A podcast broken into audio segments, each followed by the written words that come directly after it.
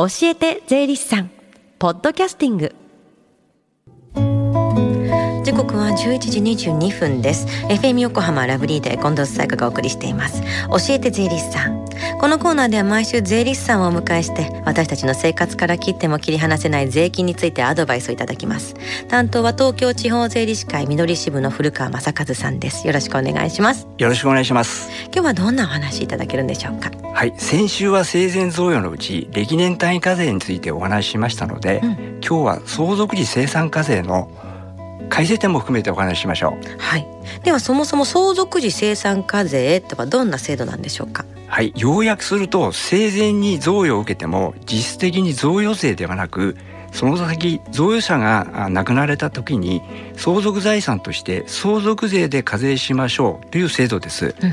もう少し詳しめにお話しします。相続時生産課税とは1年間という期間制限なく贈与財産の合計額が累計で2500万円までは贈与税を課税せず2500万円を超えた場合に超えた部分の金額に対して20%の贈与税をとりあえず課税します、うん、そうすると住宅を購入するなど一度に多額の金銭が必要な人は効果的な制度ですよね。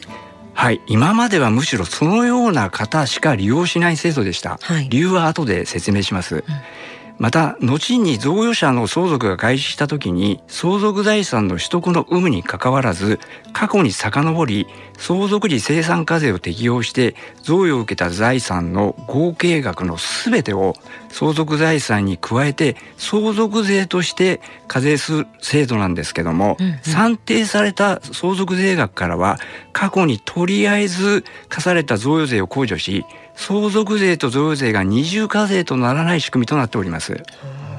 この相続時生産課税制度っていうのは誰でも適用できるんですか？いいえ歴年単位課税であれば個人間親族以外でもいかなる組み合わせで贈与を行いましたがこの相続時生産課税は贈与者からその子や孫への贈与に限られ贈与をした年の1月1日現在で贈与者は60歳以上受贈者は18歳以上などの要件があります。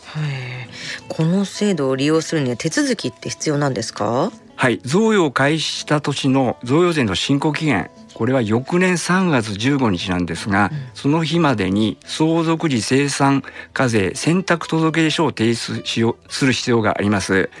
えー、通常の届出書は何かことを起こす前事前の届け出が必要なんですけども、うん、この届け出書というのは後出し、えー、事後の提出という珍しい特徴がありますので、うん、今年もし父親から300万円の贈与を受けて車を購入しました。そのままほっぽっておくと贈与税がかかってしまいますので、うん、来年3月15日まで届け出書を提出すればまだ間に合います。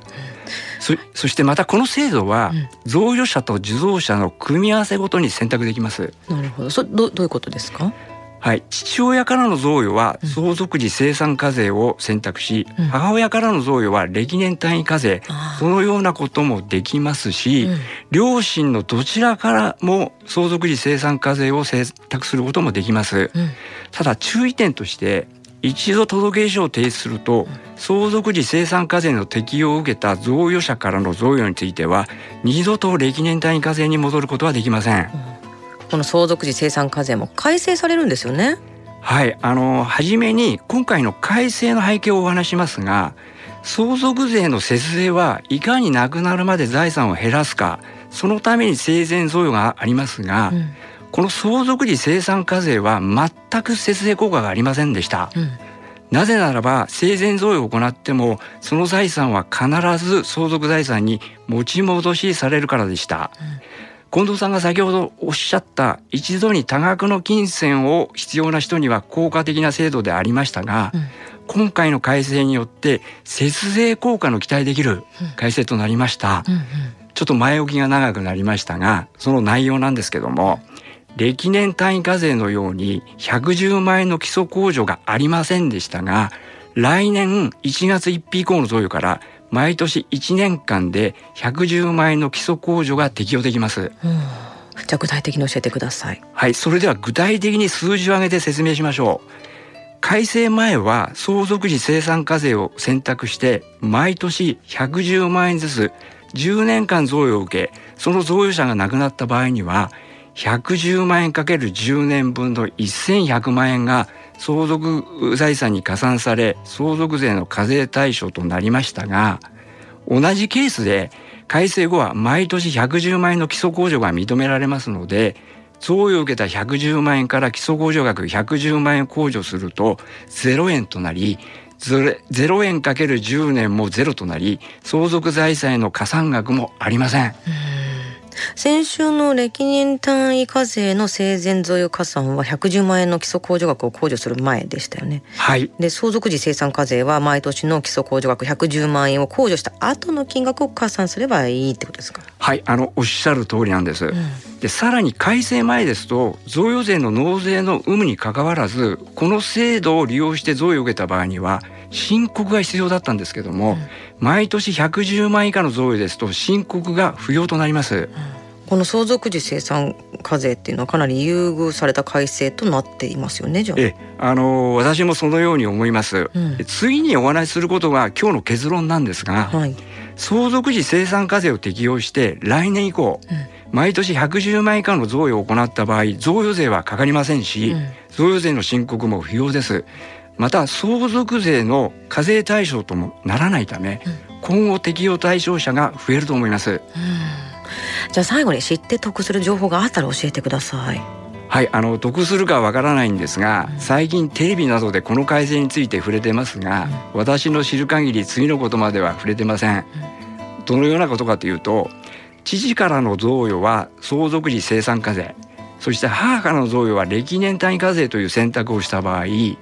相続時生産課税と歴年単位課税の基礎控除額は別枠であるため、うん、それぞれの贈与につき110万円ずつ1年間で合計220万円の基礎控除を一人の受贈者につき行うことができます。倍ですよね。はい、あの2週にわたり生前贈与の改正点を中心にお話ししましたが、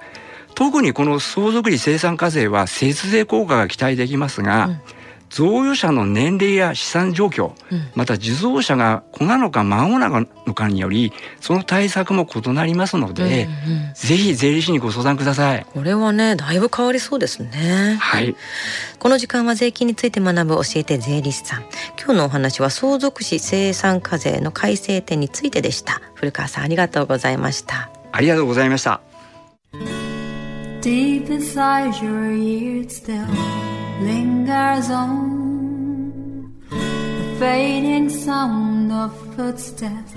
so clear to hear whenever I find you with empty beer bottles in your hand. I see someone four years old staring back at me.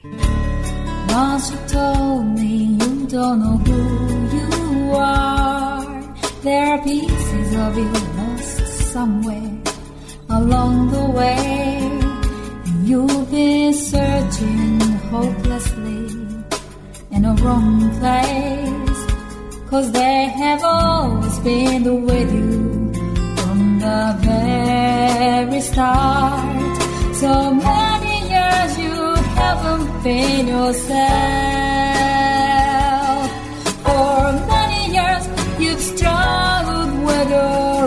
下。